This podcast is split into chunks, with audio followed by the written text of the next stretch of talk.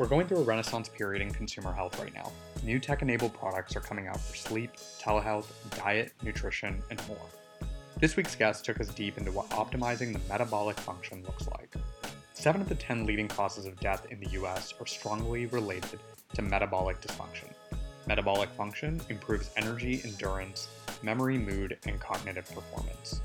Josh Clemente has brought a bio-wearable metabolic sensor to market to help solve this problem.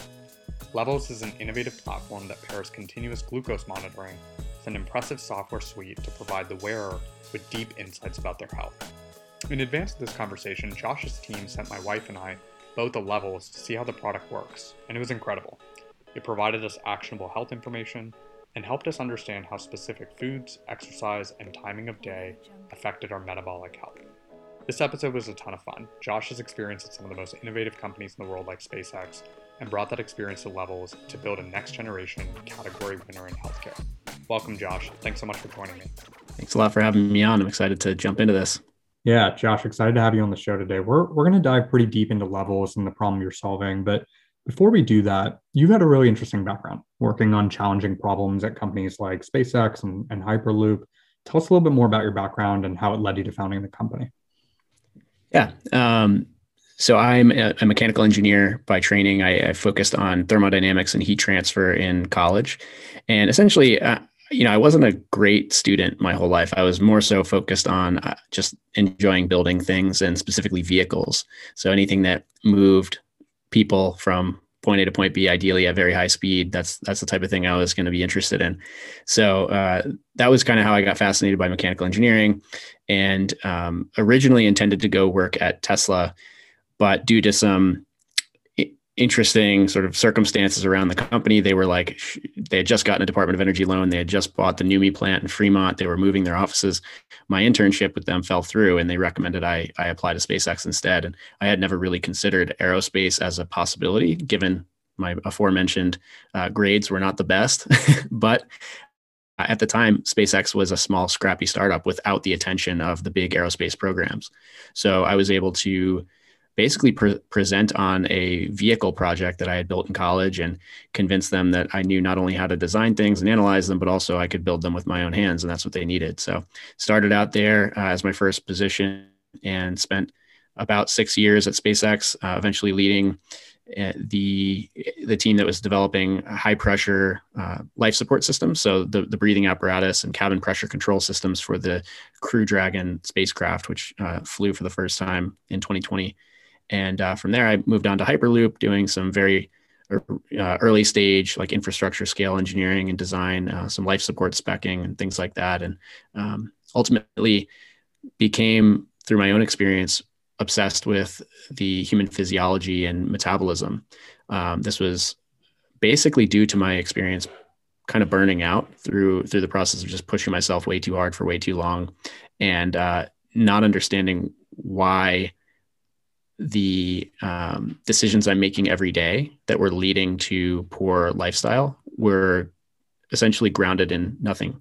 Uh, I, I, just became acutely aware of the fact that I don't have a data stream of any kind, no objective uh, information guiding me towards a better lifestyle, and that became very frustrating. The more I shown, uh, basically, once the the light was shown in that space, I realized like yeah, this is a huge problem. It's an, an entire like a vacuum in my life where I have I have nothing guiding my decisions. It became increasingly frustrating for me, and that uh, ultimately led to some self experimentation and uh, the the concept and uh, experimentation that became levels. Yeah, the the experimentation and kind of finding the ground truth, not being rooted in anything, is I think is especially interesting. We'll talk about that a lot in today's conversation, but I think it's especially interesting because it refers basically to this concept we talk a lot about in tech called first principles, right? And first principles is interesting because I think it's one of the most overrated and underrated concepts in tech simultaneously. Um, overrated because it's just referred to so often that in some sense it loses its meaning, and and underrated because if you actually do unlock it, it can be super significant. SpaceX is is also an interesting example because first principles at SpaceX and a few select companies like SpaceX around the world really do mean something differently what does first principles mean to you? And, and maybe kind of pair that out with an example from your time at spacex or, or hyperloop that really illustrated that. Yeah.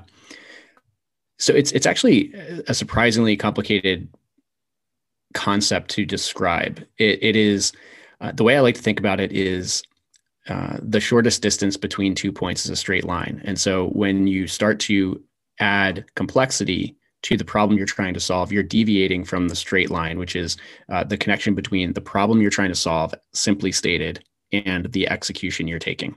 So uh, another way to describe this could be analysis paralysis, right? Avoiding analysis paralysis.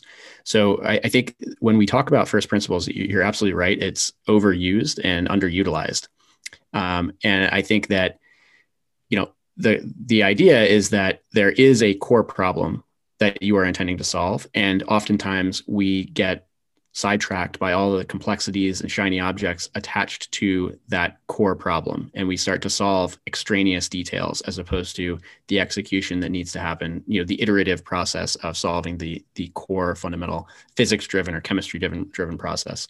Um, so it you know to say first principles it, it says nothing about the hardness of the problem being solved so a lot of people often think oh that, that only works for very very simplistic problems like moving a you know a package from here to there uh, that's actually not true. No matter how how complex a problem on paper, uh, the, there are first principles associated with it. These are the, the basic fundamental physical properties of the the challenge you're solving.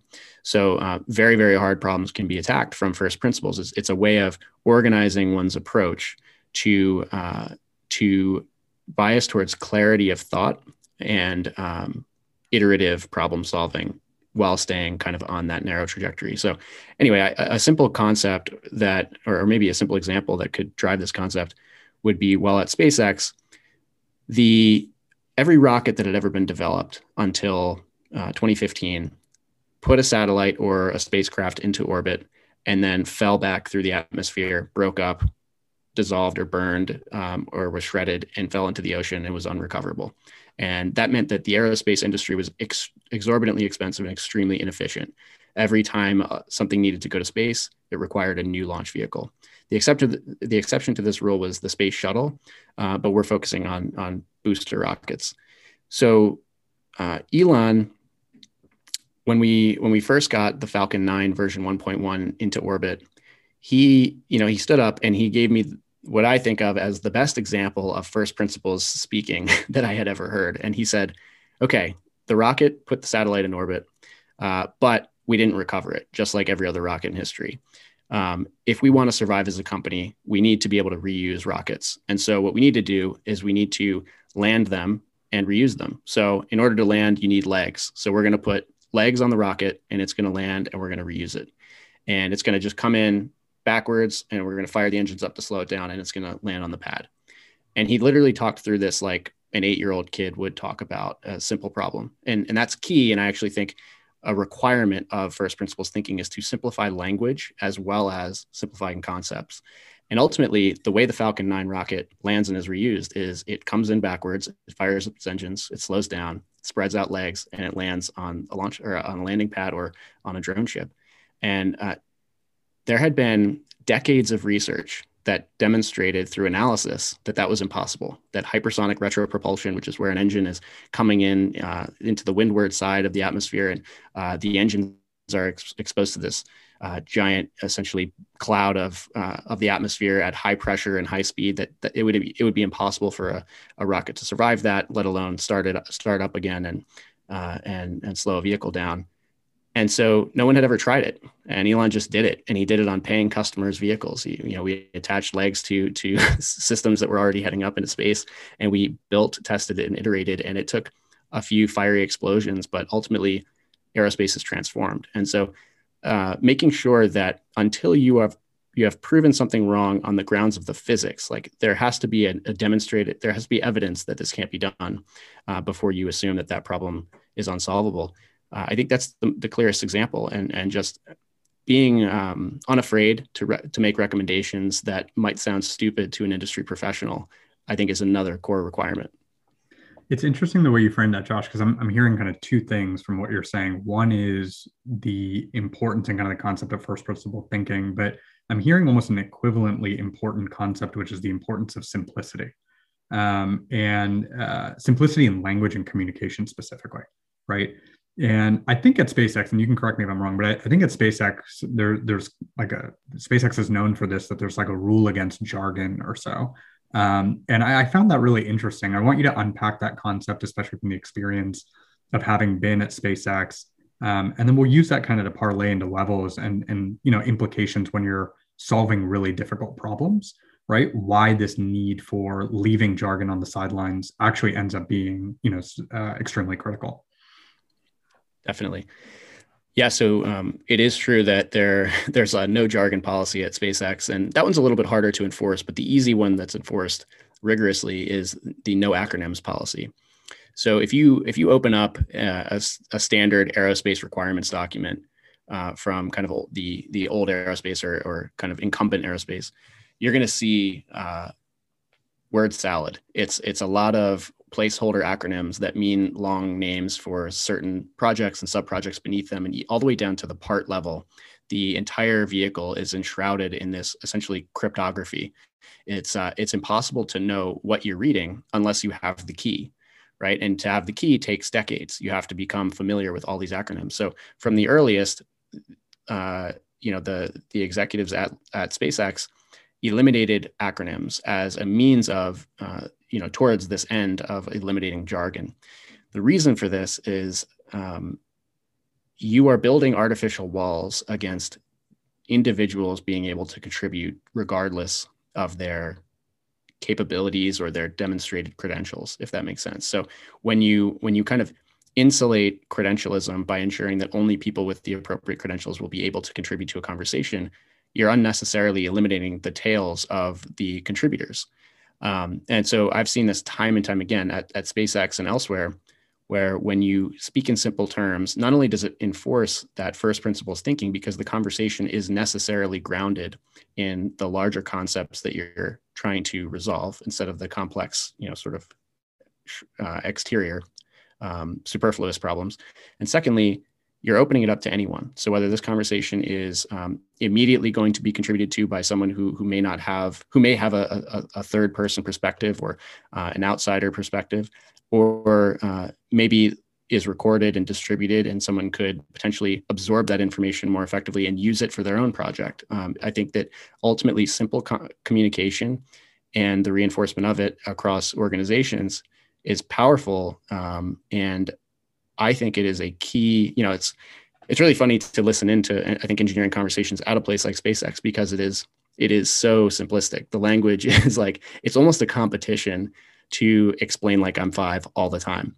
And I, you know, originally was put off by it. I thought well, some of these people sound like really unintelligent. And then initially, and then once you're like kind of initiated into it, you realize this is powerful. Um, you don't have to impress people with the words that you know and the acronyms you're familiar with. You can simply put an idea out there that at uh, potentially in another forum would be embarrassing or would be uh, a, a, potential for you to be, I think, ostracized or identified as an outsider. And so it's um, across the board. I think it evens the playing field and provides opportunity for rapid iteration while maintaining first principles conversation.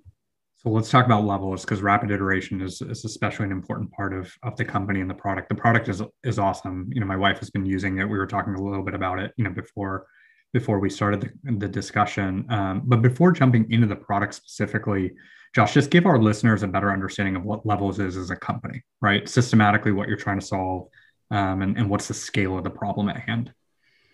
Yeah. So Levels is the first biowearable system that uh, answers the question, what should I eat and why?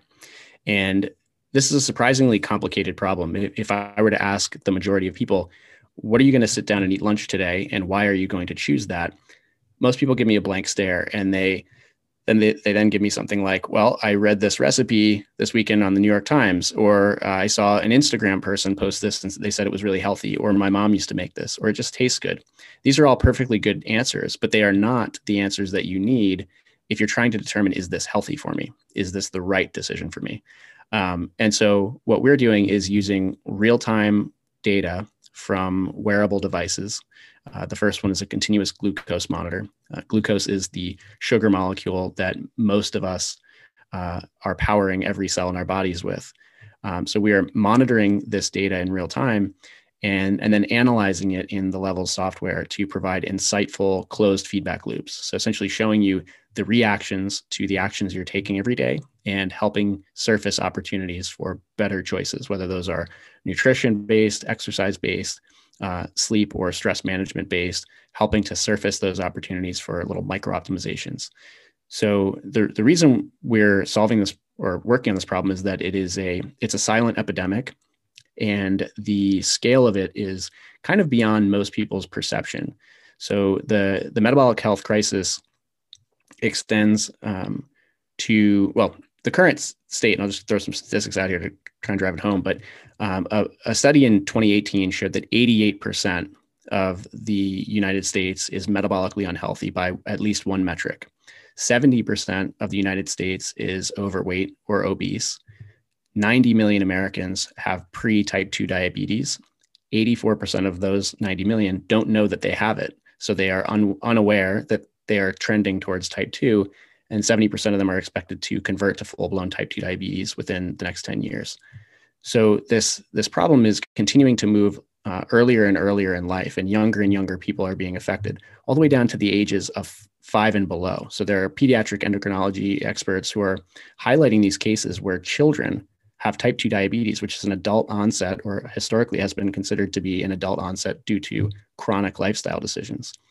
Um, all of this to say that the, the metabolic crisis, and uh, we can get into what metabolism is specifically in just a minute, but the crisis is, is so bad and it's actually uh, it, it's getting worse at an increasing rate. So globally, the world is getting less healthy um, at, a, at an increasing rate. As countries become uh, more developed, they become a bit more sedentary, typically as information jobs take hold. The food supply becomes more processed in order to allow for uh, preservation and distribution. And so you have these two, I think, rapidly coupling um, lifestyle factors that lead to increasing rates of this sort of uh, disorder. And so Levels is attempting to attack this problem not by solving the world's problems with a, a single policy or a single diet, but rather by decentralizing it and giving each individual the information they need to make better choices in the moment multiply that by enough people and you have resolved you know the same social scale problem or or at least that's how we see it.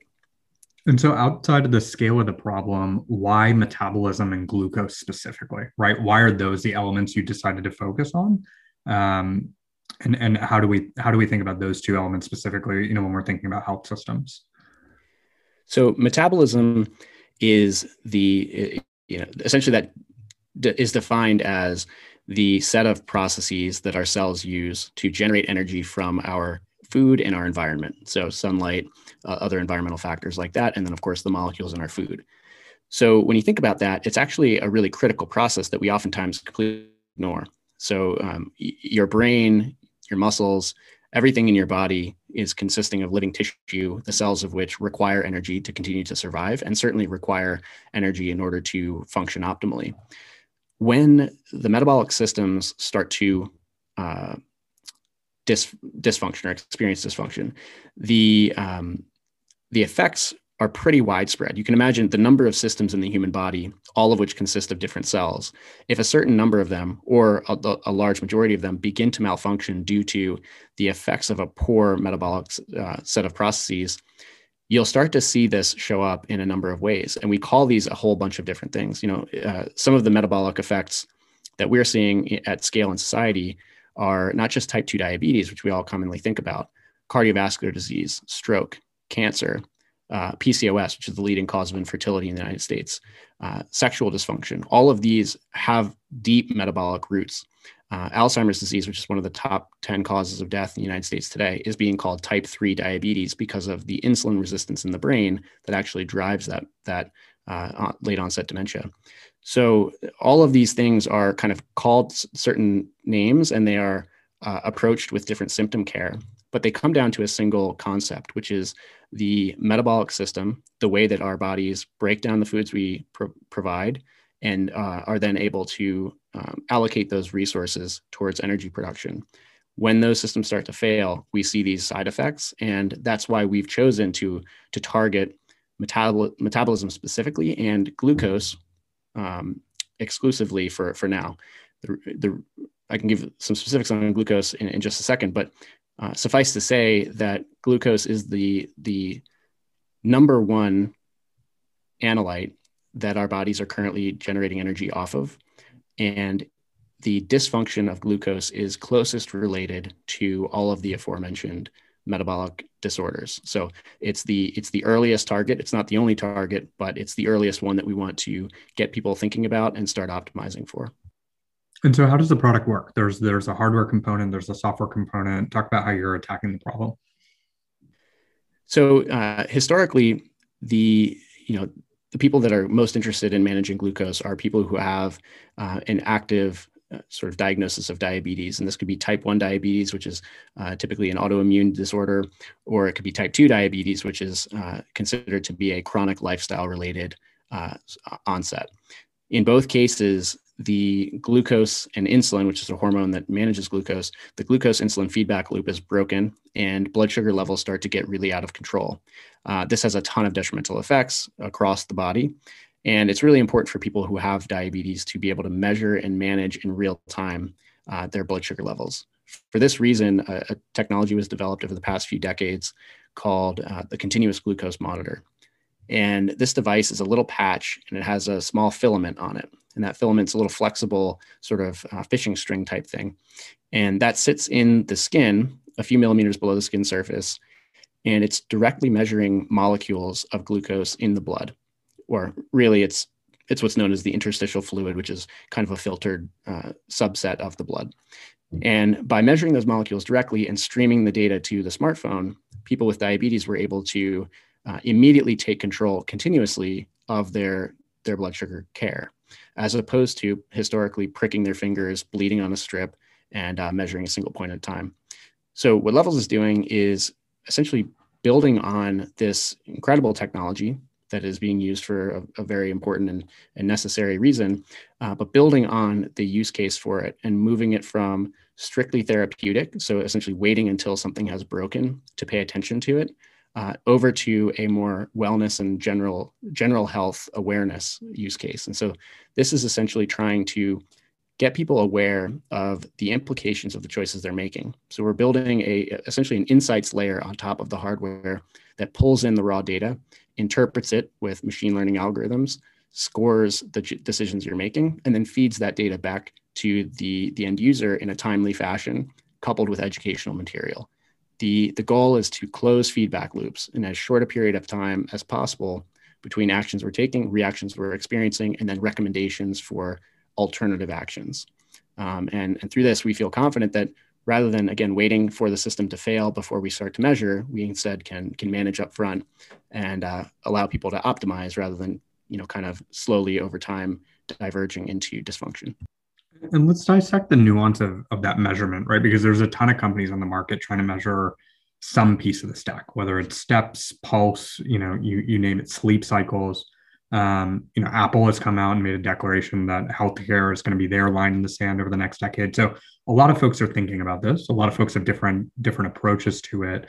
Um, how is how is levels different and differentiated in this in this space, right? Um, at a at a top level, I think to a layman or, or to a non uh, scientific person, you know, hearing tracking of things sounds similar, but there's clearly right differentiation and underlying elements that that make this unique.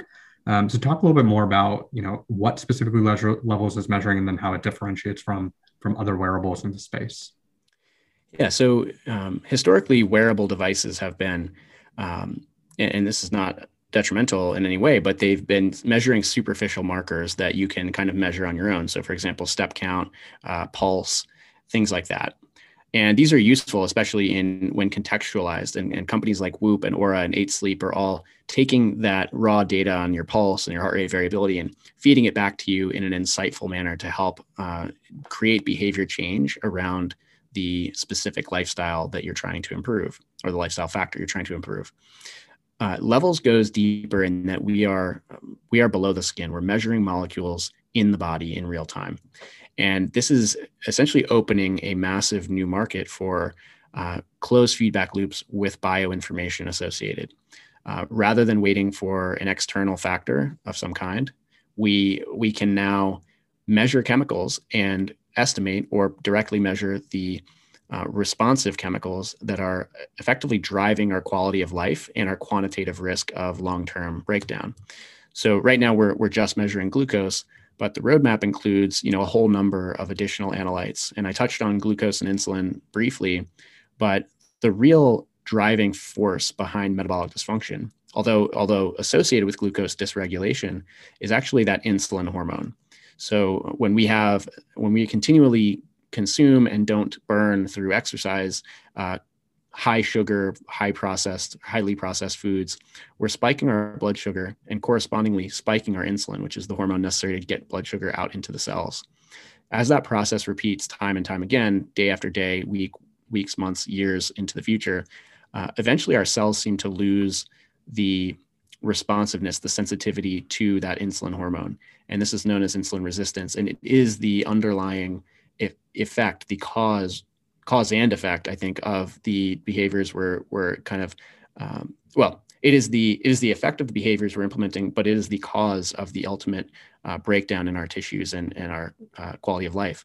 So with time, you know, levels intends to be able to, to measure not just glucose, but also these other analytes, uh, thinking insulin, thinking cortisol, thinking other factors um, associated with inflammation and long-term kind of uh, breakdown. So, you know, our intention is to couple all of this with world-class data science and insightful behavior change so that we can uh, continually, you know, not just talk about better behavior, but help reinforce the habits that will create it uh, with these, these individual actionable molecules.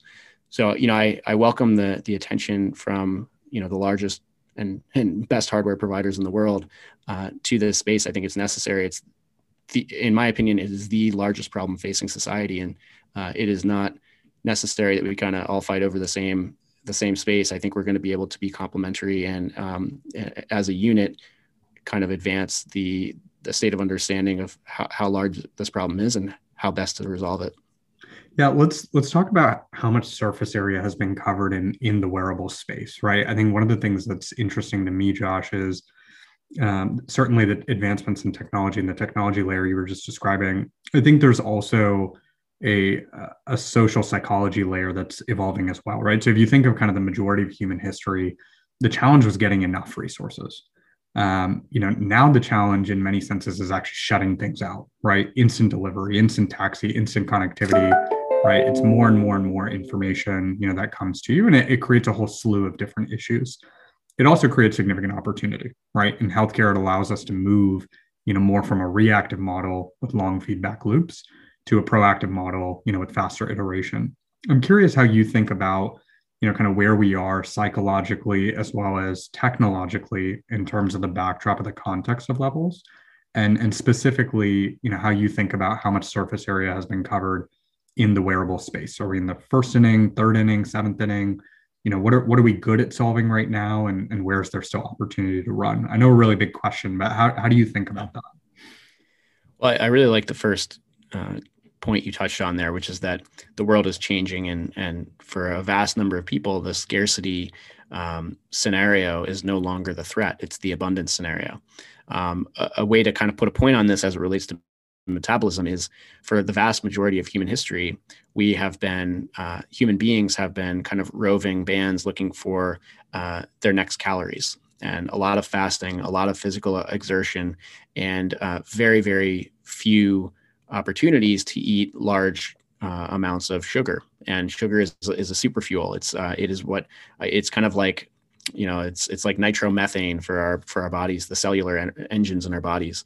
Uh, the problem is that we now have the ability uh, you know after only a, a, a, hundred years 200 years of agriculture to essentially short circuit the the body uh, in the sense that you know, we, we've been developing agricultural methods for long periods of time, but we've now been able to amplify the, the processes through the Industrial Revolution to the degree that an individual can sit down and in a single sitting consume more processed food and more high energy uh, calories through carbohydrates and, and fats than uh, a prehistoric human would have had in their entire lifetimes. And this is the underlying issue that we're facing is, is truly energy toxicity. Um, so we, you know, one thing I like to to think about here is that the challenge is recognizing that that is the reality. You know, oftentimes people don't have we don't have the context of all of human history. We have our lived experience, and everyone around us is living the same lives we are, calling Ubers and calling Uber Eats, and uh, you know, flying across the country, and uh, you, you, know, working out eh, through VR goggles. You know, it's it's becoming this this kind of increasing. We're all in lockstep with each other, and we look to our left and our right, and everyone's doing the same thing. So this must must be what's normal, what's healthy, what's what's what everyone else is doing, and we have to challenge all of those preconceptions because ultimately it is what is leading us to a, a, a decline in longevity for the first time, uh, really in the developing record. Uh, you know, in the United States for the last three years, humans are dying earlier than they had previously. So um, all of this requires, I think, uh, a, a, lot of attention, a lot of education. People need to to accept that this is the case, and we need to then start to focus on the social components that are driving it. Um, but it also, as you mentioned, is it's a significant opportunity. Uh, we have a microelectronics revolution that has made the the cost of processing power and and you know the size and scalability of uh, of uh, you know battery powered components really attainable and we now have the opportunity to develop technology like the continuous glucose monitor and and so by kind of taking the tools of abundance that are positive and turning them to to towards, I think, the opportunities for more contextualization of what's good and what's bad. So helping to surface the insights that have now kind of retreated from view. Um, I, I like to kind of use an example. You know, we since we were always on the hunt for our next calorie, our bodies evolved to reward us for any calories we could get in.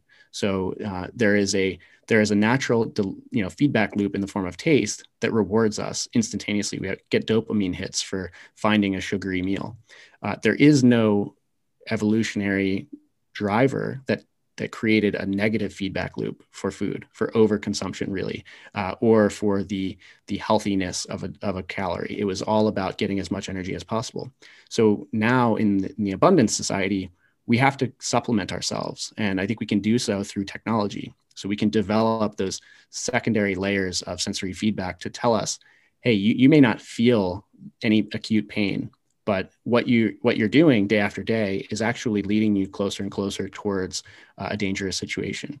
Um, so I think that's where healthcare ultimately is going, and we're we're very early. You know, I would say, in terms of innings, we're we're inning two or three. Uh, there's we're starting to break this open. We're seeing uh, the advancement of telehealth and the advancement of uh, machine learning in uh, in you know pattern recognition for cancer detection and for uh, MRI and X-ray results. We're seeing all of these technologies kind of making their way into healthcare and supplementing the care provider.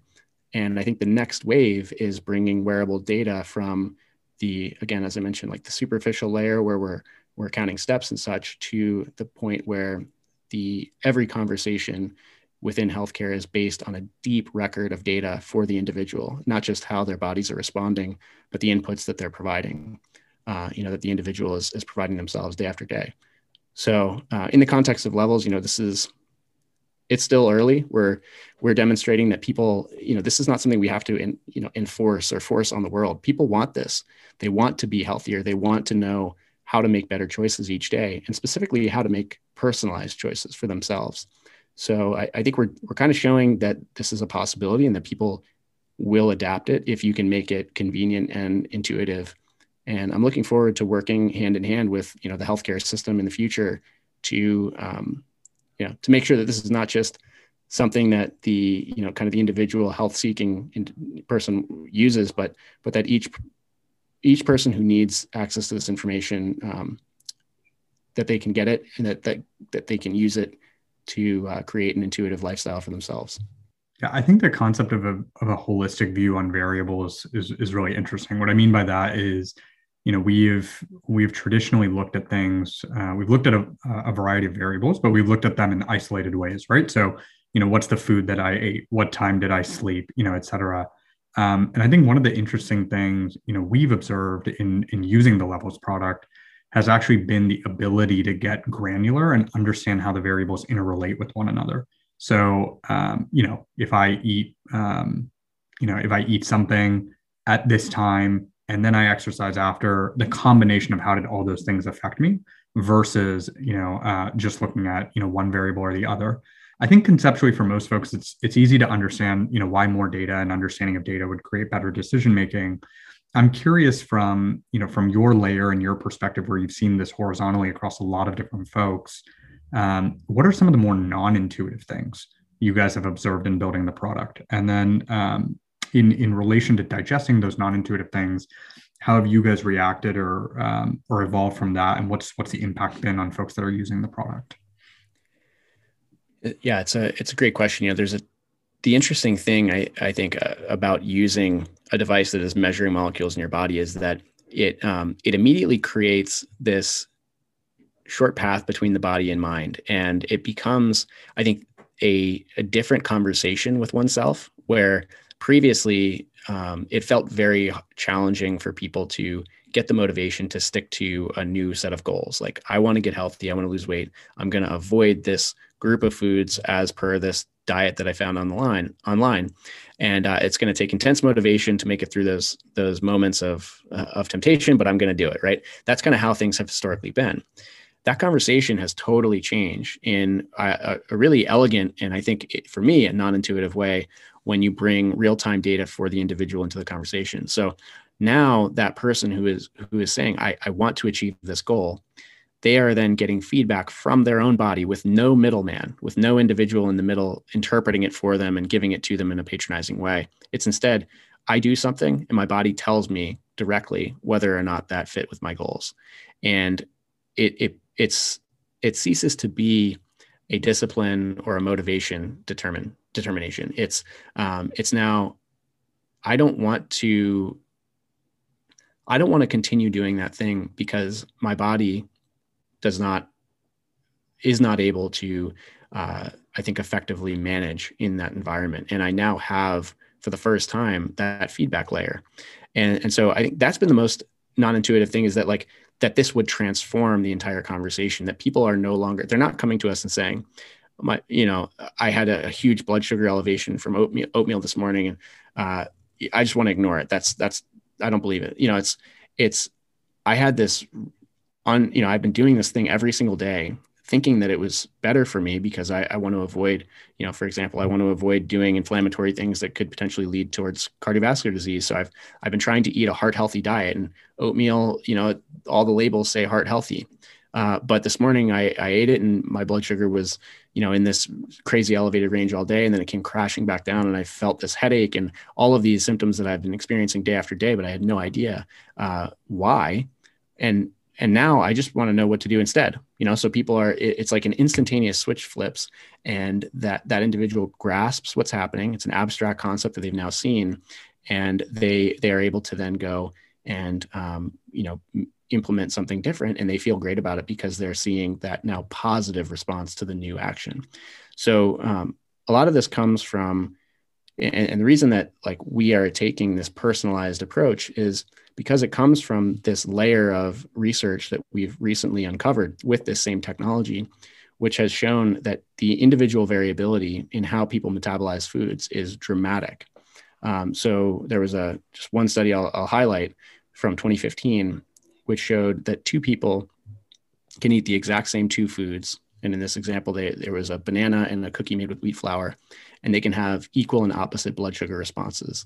And the implication there is that they're also potentially having equal and opposite hormonal responses, insulin releases to that that meal, um, and all of the downstream effects associated. So, uh, you know, that's really where I think all of this intuitive, non-intuitive stuff comes in, where people have assumptions. They're they're like, I feel I feel weird about this, but you know whenever i eat this thing but my friend you know she she says it works great and she eats it every day and she feels awesome. So people push themselves through this sort of interoception that they're experiencing and they either ignore it or they follow uh, something else. Uh, but then one day they you know they try levels and they realize yeah i knew it all along. You know the tapioca flour is putting me through the roof on my blood sugar and it's not affecting my friend the same way. And so you start to see that there is uh, you know you, you can create these sensory feedback uh, or sensory mechanisms where you can identify a qualitative experience you've been having uh, and then couple it with a quantitative result from your body and um, and that's really empowering for people and i think one of the you know, these are all the sort of secondary layer effects of what we're doing that we had not anticipated, you know, kind of coming to the surface so quickly. But it's it's what most people feed back to us. We, we've talked about closed feedback loops a couple times kind of in, in some of the uh, some of the discussion points we've had. I, I want to take a pause and kind of define that for folks that are listening um, to make sure we're, we're on the same page of what that actually means um, because of the importance of that fundamentally to the levels system and the levels product. And and i'll give an example you know i, I think uh, one of the things i was thinking of in, in preparation for our conversation josh is kind of this concept of how much does real-time measurement actually matter. So i think there's there's a there's a perspective on how much it matters from a mindset and behavior change perspective right? And i think that's where we've spent kind of the majority of the time with this idea of closed feedback loops. Um, and then there's a scientific perspective right? In terms of how much real-time measurement or you know what the parameter of frequency of measurement and its importance is on scientific. So let's talk about closed feedback loops right? What that actually specifically means. And maybe we can use the example i just diagrammed out or another example from your mind you know on how to think through how that affects you know the scientific side and the, the mindset and the behavior side.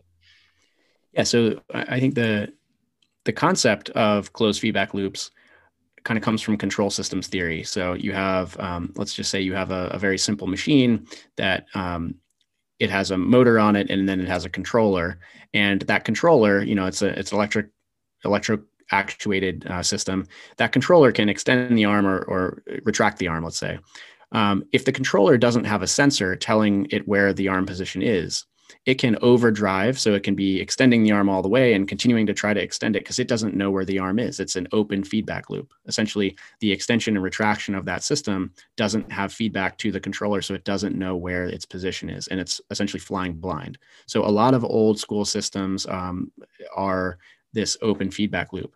And a closed loop system would be where that same system uh, that that same mechanism has a little sensor on it and it now tells the motor controller exactly where the arm position is. And so every action that the motor takes every time it extends or retracts it knows the exact position that the arm moves to and it can then use that to estimate how much further it needs to move in either direction.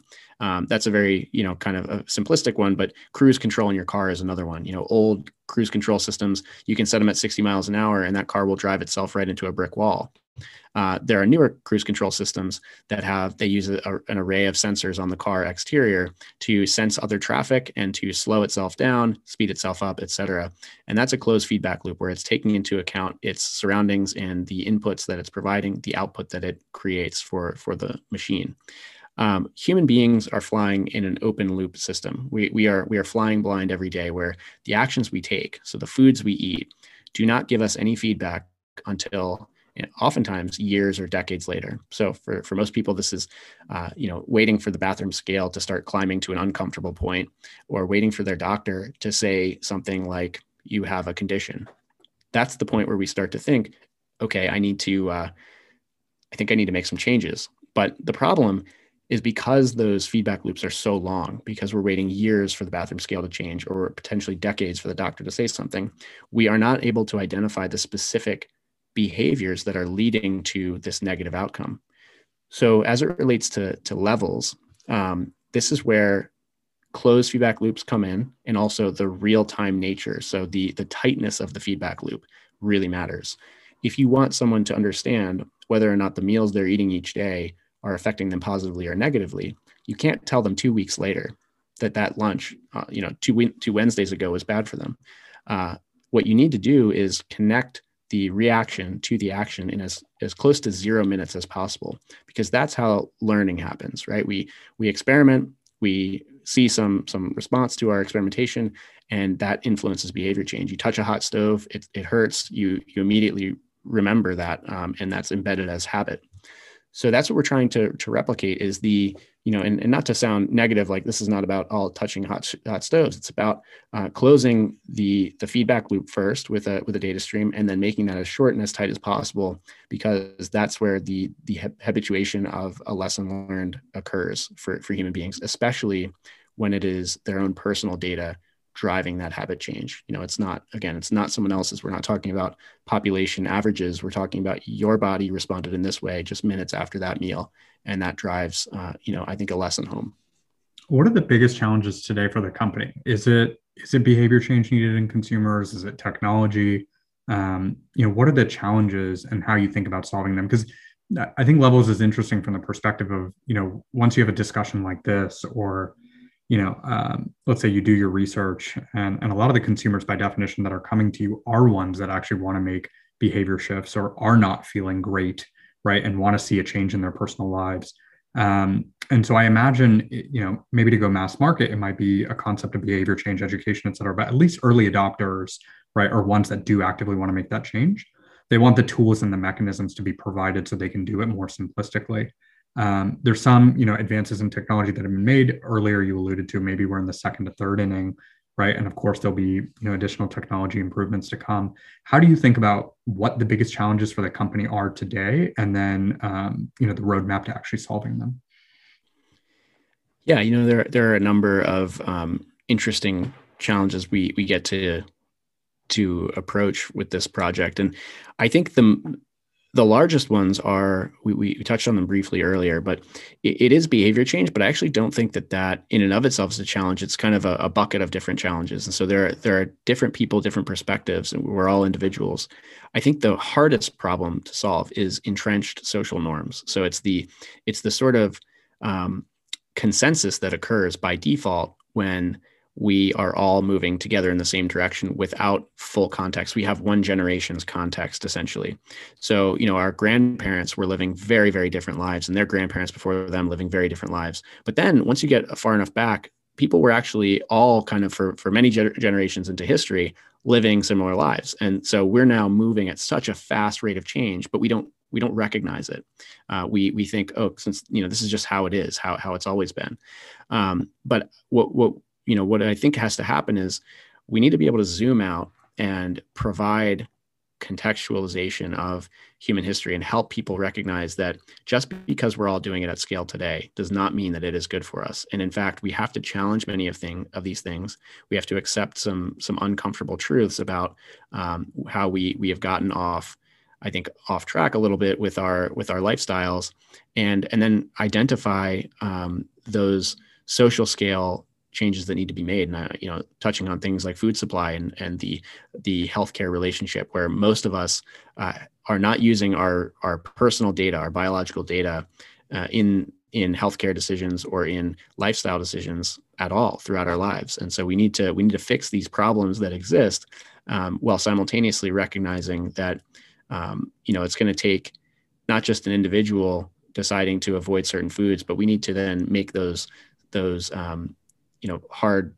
I think those hard decisions at a social scale to completely, in some cases, renovate our um, our systems and processes and provide access to alternatives for not just you know those among us with the, with the best means, but for everyone. And, and this is going to be like a real process of uh, it's going to be a, a, multi-year, multi-decade process to get to the point where we as a society are 88% metabolically healthy rather than unhealthy. But I think that's the biggest one is just being being willing to accept that, you know, in some cases, not all innovation is good, and and we've you know kind of taken taken it to an extreme in in uh, in many areas of our lives. So um, yeah, I mean, not not very specific, I know, but I think it's just highlighting that for many of us, we're complacent because um, because we can look around and feel comforted that everyone's doing something similarly. And uh, and yet, I I think when you zoom out, you see that we're kind of all driving off a cliff um, simultaneously, which is avoidable. the the point you just made is really interesting, especially with the with the statistic of eighty eight percent, because one of the things I think about.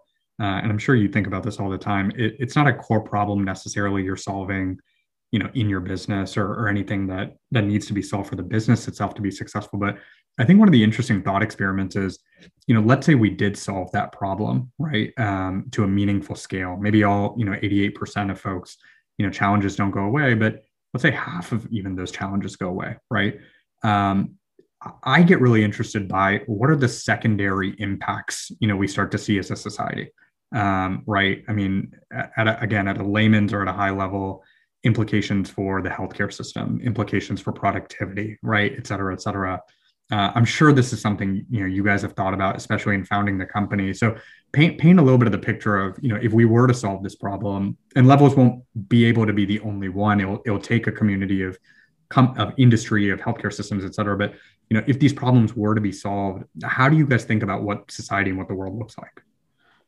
Yeah, it's exciting to imagine because, um, as you touched on, the implications of metabolic dysfunction are um, they're massive. They, it underlies so metabolic disorder underlies physical disorder and mental dis- disorder. You know, this is where um, essentially the the systems in our bodies start to break apart, and the you know the immediate effects are that individual experiences um, you know symptoms and side effects and eventually uh, limited independence and over time uh, potentially even a shorter lifespan and depending on what it is. And, and and then the secondary effects are how that affects their their family their community the productivity loss the financial burdens um, and and this goes on and on and ripples throughout our economy. And to the point where we you know in 2030 i believe the the diabetes the expected cost of type 2 diabetes alone is going to be over 600 billion to the united states.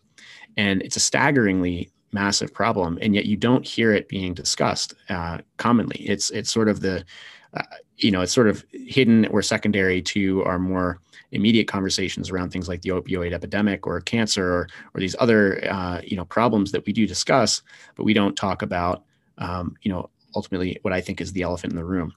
So if we were to be able to achieve our, our mission, which I, am optimistic that with time and with iteration, we will we will get to the point where uh, we we get back the majority of our of our health, and, and you know at least half the population, I would hope, should be able to achieve metabolic dysfunction, you know, in in just the next decade, or metabolic function in just the next de- decade. Um, in that scenario, you know, you have a situation where people are empowered with their own data in real time, so they now are making decisions that are uh, not necessarily coached but I think guided by objective truth. Like they have information from their bodies guiding their choices.